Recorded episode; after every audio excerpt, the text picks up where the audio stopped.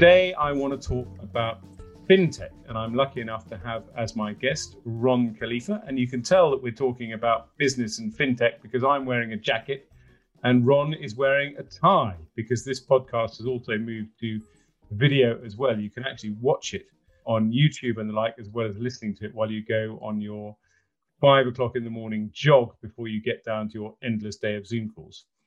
Now, the reason I've asked Ron Kalifa onto my podcast is not only is he a fantastically successful fintech entrepreneur, but perhaps for related reasons, he was asked by the finance minister in the UK, our Chancellor of the Exchequer, Rishi Sunak, to do a deep dive into the UK fintech scene and have a look at what we could do to make sure it remains or becomes even more successful. Ron helped build the very successful fintech company WorldPay, which he spun out of RBS. He's now on the council of the Bank of England, on the council of Imperial College, a world class university, a non exec director of Transport for London, chairman of FutureLearn. But for the purposes of this podcast, he is Ron Kalifa of the Kalifa Review into FinTech. Welcome, Ron. Thank you for such a warm welcome. And I'm rather sad that I'm wearing a tie, but um, it's, I think it's an honor for this group. Thank you. You look very good.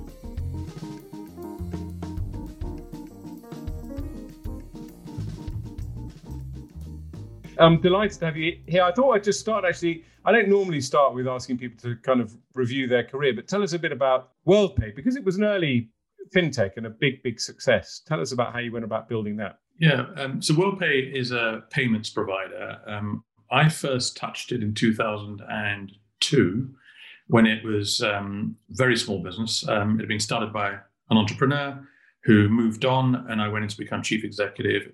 It was uh, at the time probably 75 people, seven million pound loss making business, and its objective was to accept card payments. So customers of WorldPay were merchants or retailers, uh, typically online. And if you can think about it, 2002 was rather early in the online journey in terms of uh, e-commerce. But the reality was that we built the business. It grew rapidly. It was part of a bank. It was part of NatWest. Then it became part of RBS, Royal Bank of Scotland. RBS had a series of challenges that many will know globally um, in 2008, 2009, which was about the time when I needed some capital to invest further in the business.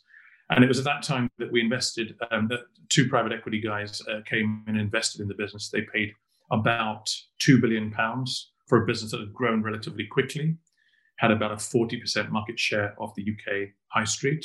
So one out of every two payments was being processed through WorldPay. And they bought the business for £2 billion. They invested heavily, supported us magnificently, um, invested a further $1.5 billion. And about five years later, in 2015, it was listed here in London uh, on the stock exchange. It was, in many ways, the sort of poster child, if you want to call it that, for fintech. It was the largest listing of that period. And it listed for about £6 billion. They got a good return on their money, but they'd invested really well. We had built everything from scratch. You know, although there were something in the region of three, 4,000 people, every aspect of the business was treated as a startup. Policies had to change because it was policies were previously set for a bank, and then uh, technology had to change. People had to change as well. Um, so I used to describe it as the largest startup in history in terms of with you know three, four thousand people. But the reality was that it was a great success story. And then from there, about 18 months later, a US entity called Vantiv came in, took an interest in it, and they bought it, and then it became part of the Vantiv group. Then the combined business, Vantiv and WorldPay, got sold on again to another business called FIS about another 18 months later. So consolidation, I think, has played a significant part in payments, as we as we all know, and I think that continue that will continue in terms of you know where where that sector and other sectors are going to be. Because I think the thing that make, makes that work, scale is a driver for success. And scale basically is about being number one and number two in your markets. The second aspect of it is where are you going to get customers from? And that's a really important ingredient for success, as is technology. So great business, very proud of it, and um, you know, it's continued to do well. So I'm really glad I asked the question actually, because within that narrative and that story that you told me, there's a whole lot of policy stuff to unpack in terms of scale. I was thinking about WorldPay as an early version of Stripe and its six billion valuation, while impressive, doesn't compare to the kind of valuations that a company like Stripe now uh, commands. In fact, while while you were building WorldPay, I I was a minister for technology who met the Collison brothers when they were about 12. I wish I'd resigned on the spot and asked for a job. Uh, and also the fact that you listed in London is also another factor which we might return to because there's a related review which complements review you've done on listing in London. But let's get into your review because clearly your experience at WorldPay will have influenced how you've approached the topic. You talked about scale and consolidation and investment. But let's start with setting the scene that you found. You, you worked for a year on this review. You said it's the hardest year of your life, and considering you built a multi-billion pound company, that's saying something. You've consulted with hundreds of people. Tell us about the UK fintech scene.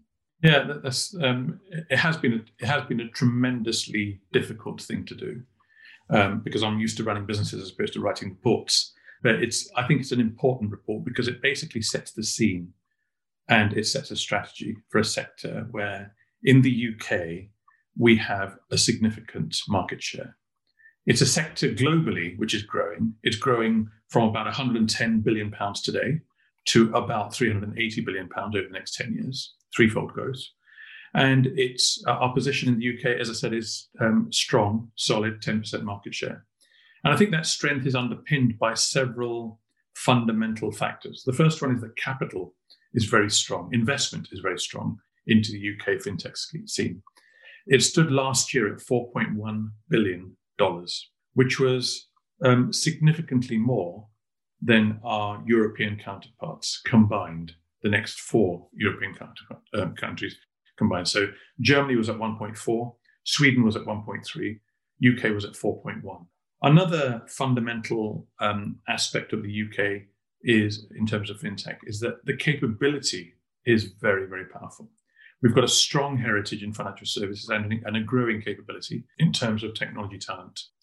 Thirdly, I think we've set the benchmark for policy led innovation across the UK. Key initiatives such as the FCA regulatory sandbox, open banking, you know, these have been pioneering things that have been launched and led from the UK.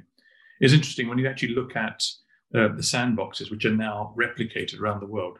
The UK launched the first one in 2017, and now there are over 50 around the world. Additionally, you know, if you think about the activities, the UK has a very digitally active set of people its citizens are digitally active. Something in the region of 71% of the UK's population are digitally active adults, which compares broadly to about 46% in the States. And we're all using these services without thinking about them. It might be transferring money around the world, it might be SME lending, whatever it is.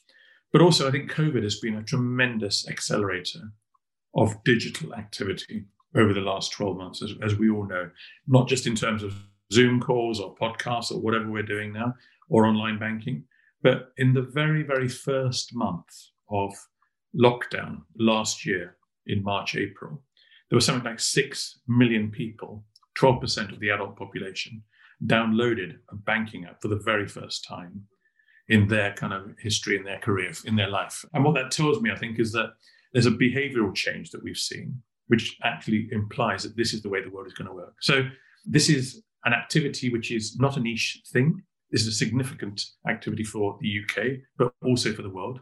And importantly, I think it's here to stay. You've talked about us having a 10% market share and also the pioneering kind of regulatory work that's been done in the UK, the sandbox, just to remind people, being the opportunity for startups to effectively work with the regulator as they develop their product rather than create the product and then run into a regulatory brick wall when they try and launch it. Given that we're pioneers and we have 10% of market share, why can't we just rest on our laurels? What are the threats to the success of UK fintech? Yeah, I think it's probably worth defining what fintech is because it's one of these buzzwords that sort of you know, are thrown around. And fintech is basically as close to the broader tech sector as it is to the financial services sector. And uh, the way I think about it is that we in the UK can combine all three fintech, technology, and financial services to develop a platform that few competitors can match globally. So, fintech is about using financial services and technology. Many companies I've spoken to actually think of themselves as a technology company as opposed to a financial services company. but it might be to do a range of things you know, up and down the value chain. It might be on SME financing. It might be on salary advance schemes. It might be on credit scoring. It might be on digital banking for the unbanked. There's a slew of opportunities that this sector is playing to. But the threats really are I don't think anyone should rest on their laurels. And it's very interesting as I've gone around talking to different geographies, different markets around the world. I asked the same question in terms of what is it you're doing in terms of fintech? What's the what's the goal? What are you driving to? And you know whether it's Australia, who have a very focused goal for Australia to be a leading digital economy by 2030, or whether it's Singapore, who have a goal of being the international hub and regional leader in fintech innovation, or whether it's France, where Macron basically wants to increase the profile of tech entrepreneurs. Um, the task for us is to ensure that we stay in the lead.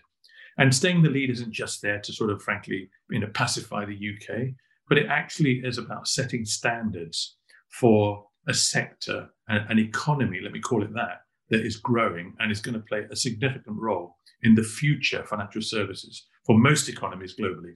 So I think it's vital that we play a part in making sure that we are seen as not just thought leaders, but action leaders as well in terms of shaping the future. And you mentioned, I mean, I think you mentioned Brexit in the report as well, word that no one really wants to mention anymore. Is that an opportunity for you? UK? I mean, I, I take the, your point that you made earlier, and, and I hope to bring this out in the podcast. That actually, a lot of what you recommend in the report applies to the whole tech sector. And if the government can use your report not just to springboard into renewed support for fintech, but a renewed across the board tech policy in the way it did in the early part of the last decade, then there are massive opportunities. And in theory, Brexit is one of them. At least if you're a person who believes in Brexit, you would say now is the opportunity for Britain to forge its own way in this area. What's your dispassionate view of, of, of the threats and opportunities from Brexit? So, so I think Brexit has both sides of the coin. It is a threat as well as an opportunity. It's a threat in one way because it has created some regulatory uncertainty in specific areas which are relevant to fintech. One example firms now, from the 1st of January, have got to navigate the immigration system for EU talent for the first time whilst rival jurisdictions are rolling out aggressive attempts to lure talent. So, one of the recommendations in the report is to create a new visa stream to enhance access to international talent for scale ups. In other words, a company that's growing rapidly, that's already established and is bringing, uh, wants to bring people in. And that's been the kind of legacy for many successful businesses here in the UK. It should be allowed to do that without going through some barriers. At the moment, there are some significant barriers, including cost. It's about £10,000 to bring an individual in. Time is, a, is the main one, approximately eight weeks. That's something that I think is going to get streamlined. And, and I'm, I was thrilled at the fact that the government in the UK, through the Chancellor, talked about that the day after the report was re- uh, released and applauded it as too, too strong a statement, but certainly welcomed it and thought it was an appropriate thing to do for the sector because we've got to make sure that we can continue to grow the sector through things. So I think that would be a threat. The opportunity is that we're now in a very positive position because we, we can do things which are unencumbered by some of the challenges that we've had in the past. So we're not dependent on, many of the recommendations are not dependent on regulatory alignment or equivalence with the EU. It actually allows us to pursue policies on things like data or digital ID or central bank uh, digital currency, unencumbered and that gives us the license to operate, again, for a sector that I think is going to grow. And we've got to be part of that. So you mentioned digital ID in passing. Let's focus a bit on that. At the heart of successful fintech services, and perhaps this is more appropriate to fintech than tech as a whole, lies digital ID. If, if, if you're ever going to need an online secure identity, it's to use government services where you're taking a risk, paying your taxes, applying for a passport, or where you're using your bank, where effectively you're putting your money at risk. So digital ID sits at the heart of this. Tell me a bit about what your thoughts are on how we can push forward on digital ID, where I think the UK has to a certain extent slipped behind other countries.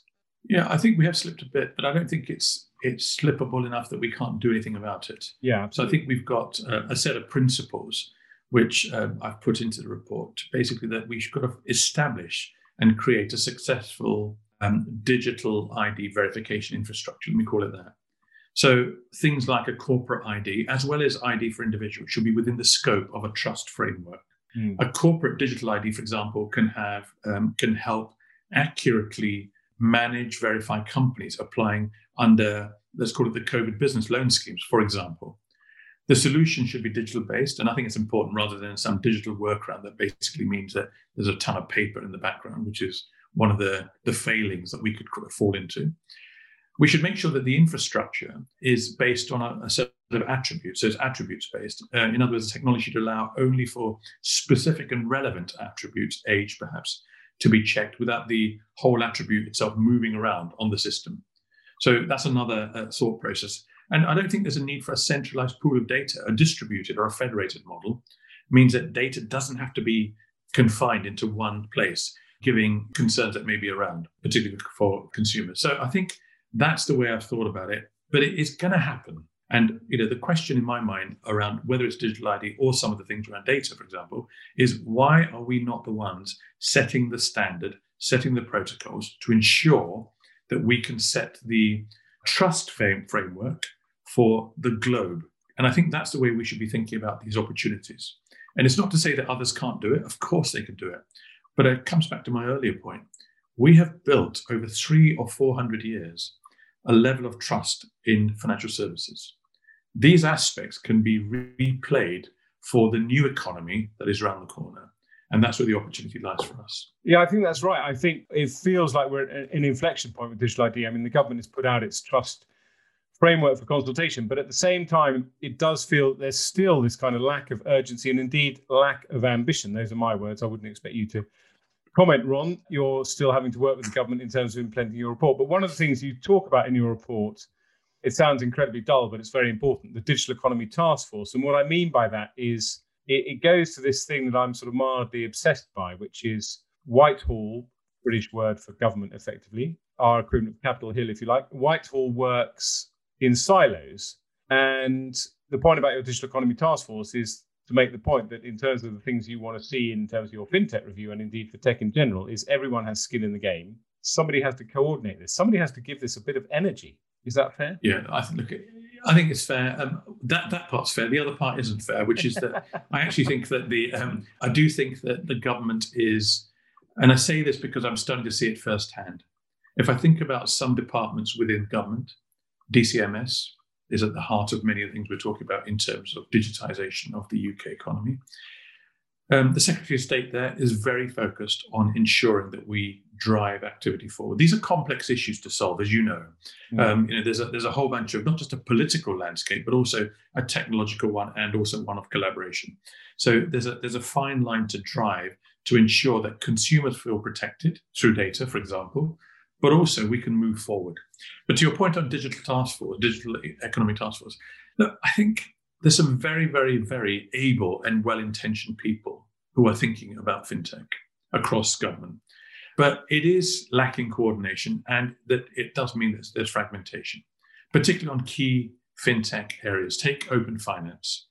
Open finance sits across the regulator, the FCA. It sits across a department called BEIS, and it sits across Treasury, and to an extent the CMA. So we've got to start to find ways to bring some of these things together and that doesn't mean that we set up a new depart, new minister or new department. It just means about coordination so that people are clear as to how to manage this. I've spent a lot of time talking to founders and investors as we've gone through this report, and they find it challenging, frustrating, whatever words you want, to go and talk to 20 different people about different aspects of things that they want to get. They can't get a joined up answer. And it's that joined up answer that we need to get to because these are as I said earlier, these are about the economies and the businesses of the future. It's going to have to get done in one form or other. And I suspect government wants to do it. It's a question of how does it organize itself to do it.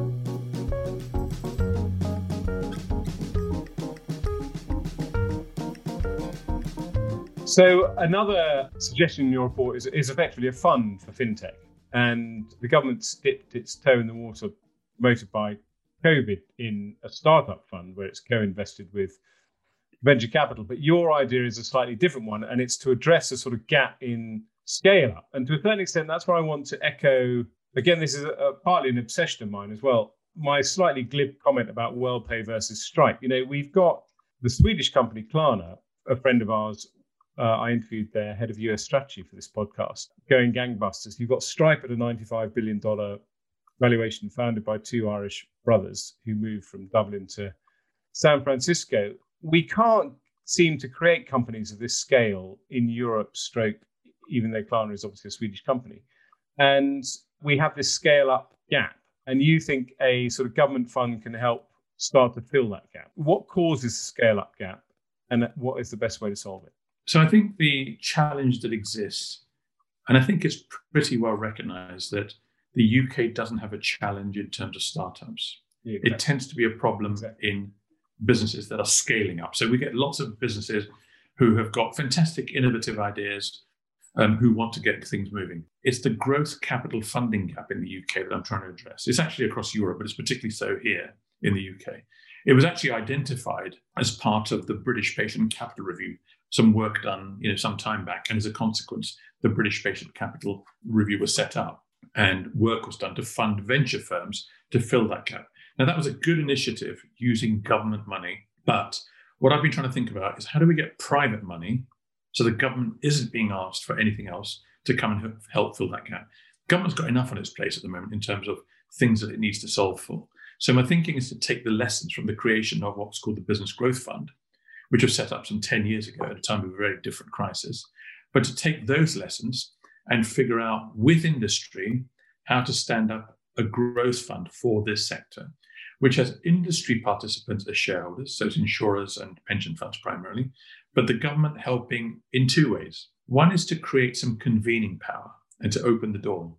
And secondly, to insert some influence to make this happen by looking at regulatory obstacles that prevent today our domestic insurers and pension funds from investing in growth companies. There are a number of obstacles that are already being looked at, but that's essentially at the heart of it. It's, it's really interesting. When you, I've suggested we put in, or we find a way to create a one billion pound growth fund. There's a two billion gap. I've tried to be realistic and say let's do this for one billion. Today in the UK, there are there's 66 trillion in terms of how much is actually locked in six trillion. Sorry, that's locked in um, uh, pension funds alone. When you actually start to think about that, diverting an element of that into this would pay dividends. And it would just fuel the opportunity to start creating some businesses around the place. So that's that's the scaling up task that we've got to get to.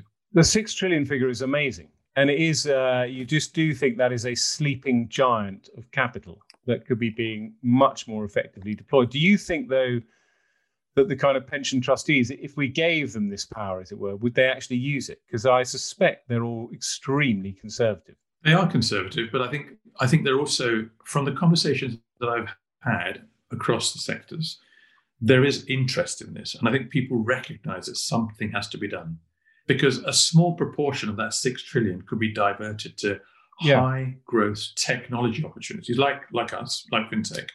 Um, and there's already some work going on in terms of productive finance, which is another body that's been set up in the UK to try and think about how do you provide some oxygen into these opportunities.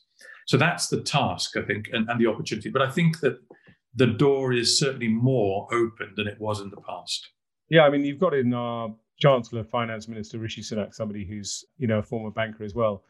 You do feel that if at any point we can get to something like the other side of COVID, that there might be a real drive to um, put this through, including, for example, you yourself talk in your report about a better environment for listing in the UK.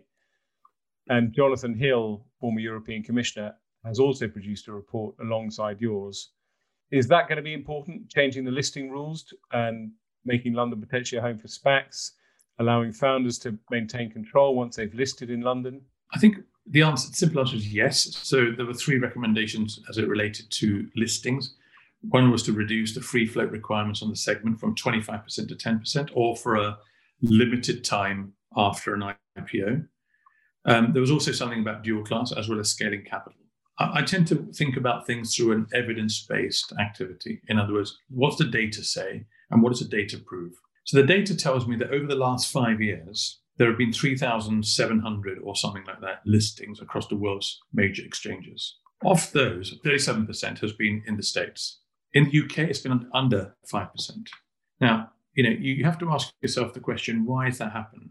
It happens because of the capital challenges that we just talked about, that there's a sort of a, a lack of scaling capital. But it also happens because the rules don't make it easy in comparison to other markets. So you know we've got to we've got to handle this through multiple lenses and try and get to a place which says, okay, this makes sense to do. Because when a company comes to market and is backed by venture capitalists or founders themselves, putting a high free float requirement on that company forces the sale of shares, which may not be in the interest of either the founders or the existing backers. So if liquidity is met and can be met through a lower free float requirement, we're not disadvantaging anybody. We're just attracting high quality entrepreneurs and VCs to, to list in the UK rather than elsewhere. The second one is about share classes. We've got a, in my words, a gold plated, slightly pristine standard for the market here in the UK, where there's only one share class allowed, ordinary shares. Dual class structures involve two different shares or classes of shares with differential voting rights. And the objective is to allow founders and other pre IPO holders to maintain voting rights and control the publicly listed company by holding shares which have enhanced voting rights versus those that might be held by URI as public shareholders. It's just not possible to do in London, whereas they're available on almost every other major exchange around the world. So we're risking and, and missing out on having these companies listed in London. That's not the only reason, but these are small contributors feels like sort of terrible oversight. Does London still have this um, system because they think it's the as you said to a certain extent the gold standard, or have they just forgotten to make the change? Yeah. Look, it's been talked about for years.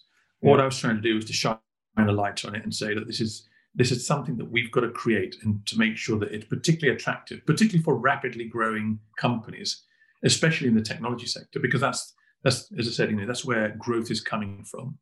And founders typically want to keep voting control following an IPO. Yeah. And the main argument is that you know founders can stay focused on the company's long-term strategy, growth, and performance. That's the kind of importance of this, I think, going forward. One sort of final thing that's emerged from your report is that sort of two ends of the spectrum. One is the regional point, which I think is a very important point about tech policy, which is that the great thing about the fintech sector and indeed the tech sector as a whole is that it plays a part in what we in the UK call the levelling up agenda. You know, cities outside London can host and grow technology clusters. And often it's a sensible and wise decision to base yourself outside of London because you can get hold of talent that you can not have to pay London salaries for because their cost of living is so much lower. So there's the regional option of going to fintech in Manchester, but there's also the global option, which is your call in your report for the department, our Department of International Trade, to see fintech as a key sector that they promote around the world. So let's go both regional and global in terms of your view on the impact of fintech investment. So um, I've recommended that um, we, we did the analysis, and there were 20 plus different geographic clusters within the UK that had some really exciting companies that were operating. We narrowed that down to 10 to say let's focus on the largest opportunities, the 10. And those 10 typically are employing more people an average of 25% more than comparable businesses outside of those clusters. They're also paying more with an average of 11% higher salaries. So the Leeds Manchester corridor is a great example of that and is home to about 13% of high growth fintechs, as is Scotland, etc. So I think this is really important because, as you say, leveling up is a is an expression that is talked about avidly within the UK, and it's an expression which is basically saying fintech in, in my case, in terms of what I'm talking about here, is not just about London. It's about growth, it's about jobs, it's about connectivity, it's about innovation that's happening throughout the UK. So let's give those uh, regions an opportunity to make sure that they've got the, and again, I use the word oxygen, to help them grow, help them connect, become much more coordinated. We think of them as centers of excellence going forward. And that's the way that I've, I've thought about this particular side of things. On the international dimension, Absolutely. You know, we've got so much to be proud of.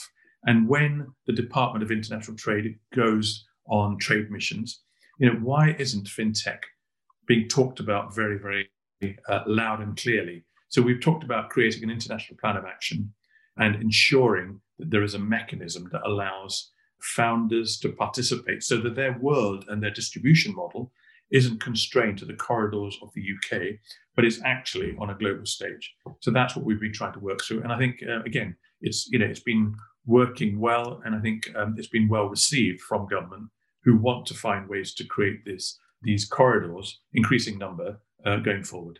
So you've slogged your guts out for a year writing this report. You've met, you've worked with hundreds of people. You've probably met or talked to several hundred, if not thousands, of people. Was there any company you came across where you thought, "Blimey, I wish I hadn't thought of that idea"? you know, it's a bit like giving advice on shares; they can go up as well as down. Um, so um, there, there, are just so many. I mean, I don't think it's one or two. There are, you know, up and down the country, there are examples of um, solutions that are just thriving. You know, there's a there's a great company I know called Salary Finance, which helps consumers get short-term payments prior to payday, thereby preventing going to payday lenders, as an example. Credit Kudos is another one that looks at credit scores as a credit reference agency, which helps lenders make better and faster credit solutions. You know, digital banking for the unbanked. I mean, the list goes on. There's a company called Pockit, which it gives a pocket account no matter what your credit score is. And it's a prepaid debit card, which has been used by people needing an account for their benefits payment. So it depends on the sectors you're talking about. But the, the fundamental message is we have a very, very, very positive set of businesses that are operating in the UK. They have got tremendous um, scale opportunities to create more growth, more jobs, and more investment as a consequence of that. And, and I think that the, the picture for fintech is exceptionally rosy. I would love to get to a situation where we no longer talk about fintech, but we talk about financial services. Because at the end of the day, when that happens, then you start to thinking about it no longer as something that is happening and growing, but it's part and parcel of everyday life. I think what you said earlier about, uh, I mean, I work with salary finance, funny enough. I've often thought the missed opportunity from a politician's point of view in terms of talking about this sector is to say how much money the average consumer can potentially save. Mm-hmm. Uh, you know, if you switch your mortgage every two years, if you have a loan that you pay back through your salary, if you pay off your credit card every month, and so on. And there are kind of two aspects to this. One is you know, we wait for the budget every year to see if income tax is going to be cut. You could virtually cut people's income tax if they kind of followed a 10 point plan in terms of using some of these incredible services rather than being stuck with the old guard. And there is what you refer to as the unbanked. And again, it's it's the poor, people on low incomes who suffer the most because if they're not paying things by direct debit and so on and so forth, they end up paying far more money. So you could do a lot more for the average citizen as a politician by simply making sure they're using the right private sector services than um, lowering their income tax. There's a huge opportunity, and I think you know I'll let the politicians work out the best way to do that. But the reality is that from a commercial and business point of view, this this is a sector that's growing. This is a hmm. sector that's employing potentially over a million people because financial services and fintech are merging.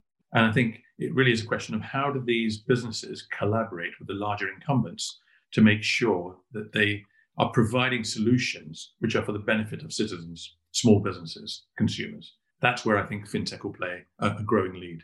Ron, thank you so much for your time. It's a pleasure to see you again. I think the report's landed really well, but as with all great reports, it's only the end of the beginning rather than the beginning of the end. Are you going to go for a quiet life or are you going to bang the drum for your report for the next year?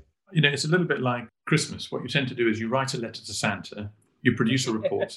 it goes it goes into Santa. Santa, in this case, is the Chancellor of the Exchequer. Then you wait for Christmas Day to see what presidents show up on Christmas Day. So he and his team and the economic secretary are thinking about this very clearly. I know they're talking about it, and let's see what the recommendations come uh, and how they how they embrace it, and then we'll decide what needs to be done on the back of that. I'm sounding like a politician now, I'm tired. So. No, not at all. Actually, I thought that was a very good answer. okay. Brilliant, Ron. Thanks so much for coming on the podcast. Lovely to see you all. Thank you. Thanks for listening to this episode of The Vaizey View, a production of Kindred Media.